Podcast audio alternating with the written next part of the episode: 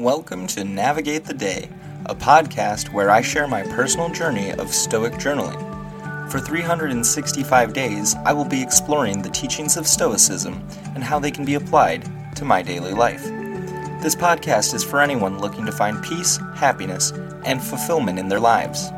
Join me on this journey as I navigate the ups and downs of life and strive to live with purpose and wisdom. Hello, friend, and welcome to Navigate the Day. It is October 15th, 2023. We're about halfway through the month of virtue and kindness, and that falls under the discipline of will.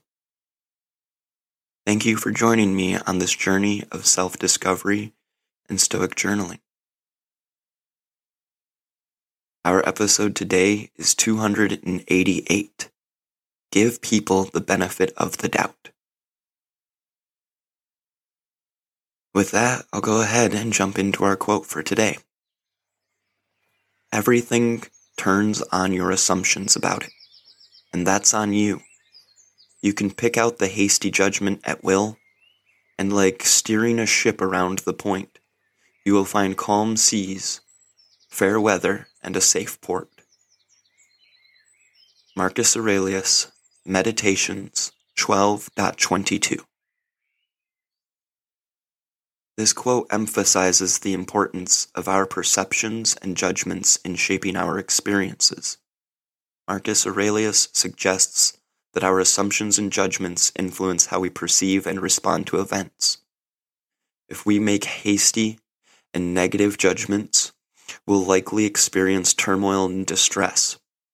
However, if we choose to approach situations with a more considered and rational mindset, we can find tranquility, favorable outcomes, and safety, just like a ship safely navigating around a point of land to reach a calm harbor. In essence, it encourages us to take control of our assumptions and judgments to lead a more peaceful and fulfilling life. So that led us to today's journal prompt. Will I give people the benefit of the doubt? As far as I can tell, I'm terrible at giving people the benefit of the doubt. Yesterday is a perfect example of this. I once again had a knee jerk reaction of negativity when it came to an interaction with Sunflower. This, of course, caused friction and distress between us. I feel so disappointed and ashamed of myself for this give, for give, given how frequently I've promised to her and me that I won't do this kind of thing anymore. I went into this week with the goal of letting go of my concerns and hurt feelings when it's not likely that she is trying to make me feel this way. We had a po- Halloween party at her mom's to go to yesterday, and I screwed it up, of course and mainly for myself at this point.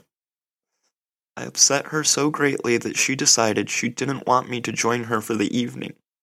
So I sat here alone, crying to myself all night, wallowing in my misery brought on by my own poor behavior and choices. As much as I'm hurt by the loneliness, I can only imagine how she feels when she was told that I wasn't going to be like this anymore, and instead I made her late to her own mom's event.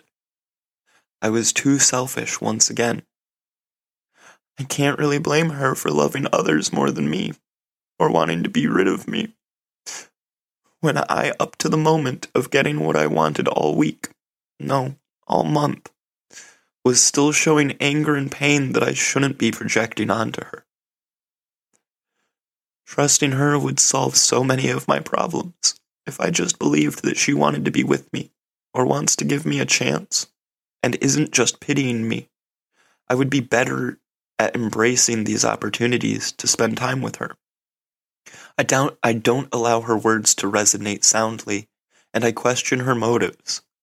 I'm sure this is part of why I had this outburst yesterday, when really, given where her and I currently are, I should understand that I need to build a connection from here and stop getting upset about the connection that has already been lost.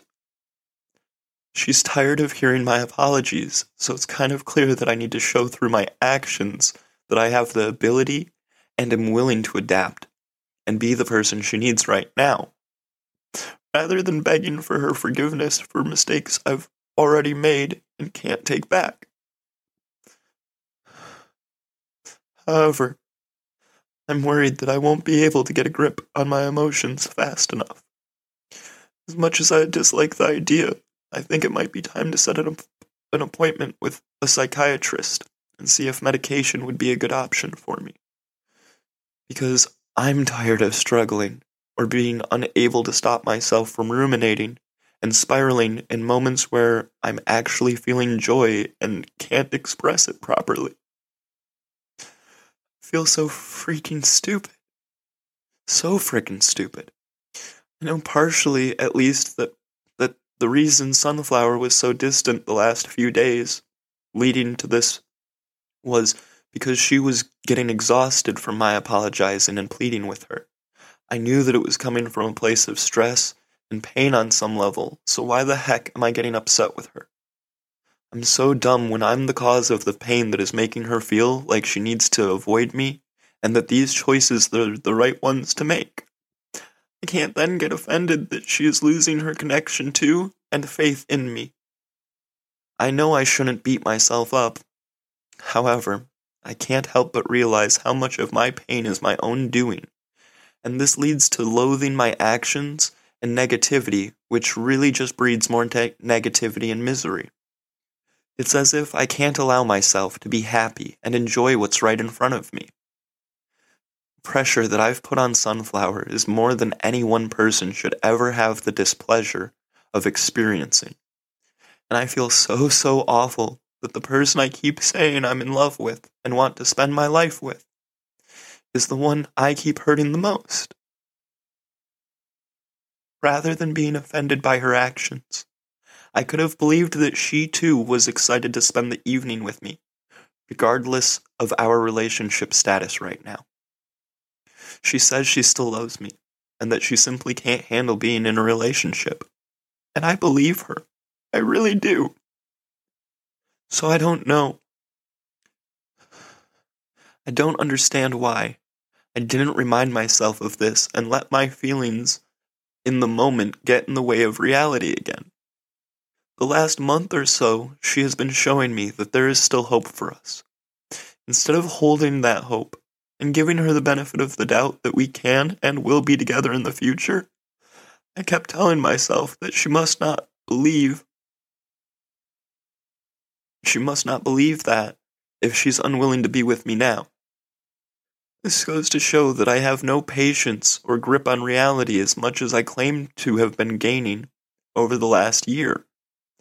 I can't and shouldn't be taking her leaving me behind last night personally. What choice did I give her? We were ready to walk out the door. I stopped everything to stir the pot and wasted another half an hour to an hour of her time and made her late again. How could she not react to it in a way that is fed up with my inability to accept that she does love me and care about me? Really, what option does she have left?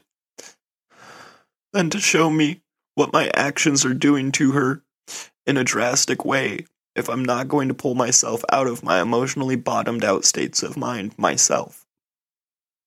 I'm so, so sorry for everything I've done to cause her such unbearable stress, feelings of inadequacy, or low worth, and feeling stuck, or that I'm unwilling or unable to change and keep my word.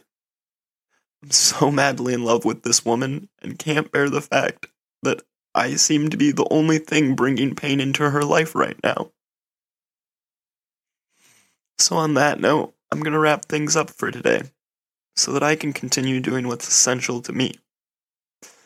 I'm eager to learn more about myself and others, as well as develop new skills along the way. I hope that I do get more opportunities to show my gratitude and appreciation to those I love, such as Sunflower. I also need to remain patient as I progress, remembering that all things in life do take time. I enjoy journaling as it helps me to reflect daily and gives me a space to put my thoughts. And I suggest everyone journal for a while at least. I feel good about getting these thoughts out, even when they are difficult or it feels unhelpful. So thank you for taking the time to listen to me ramble. Stay safe, and until next time, I wish you the best and know you can handle the worst. Peace and love, friend.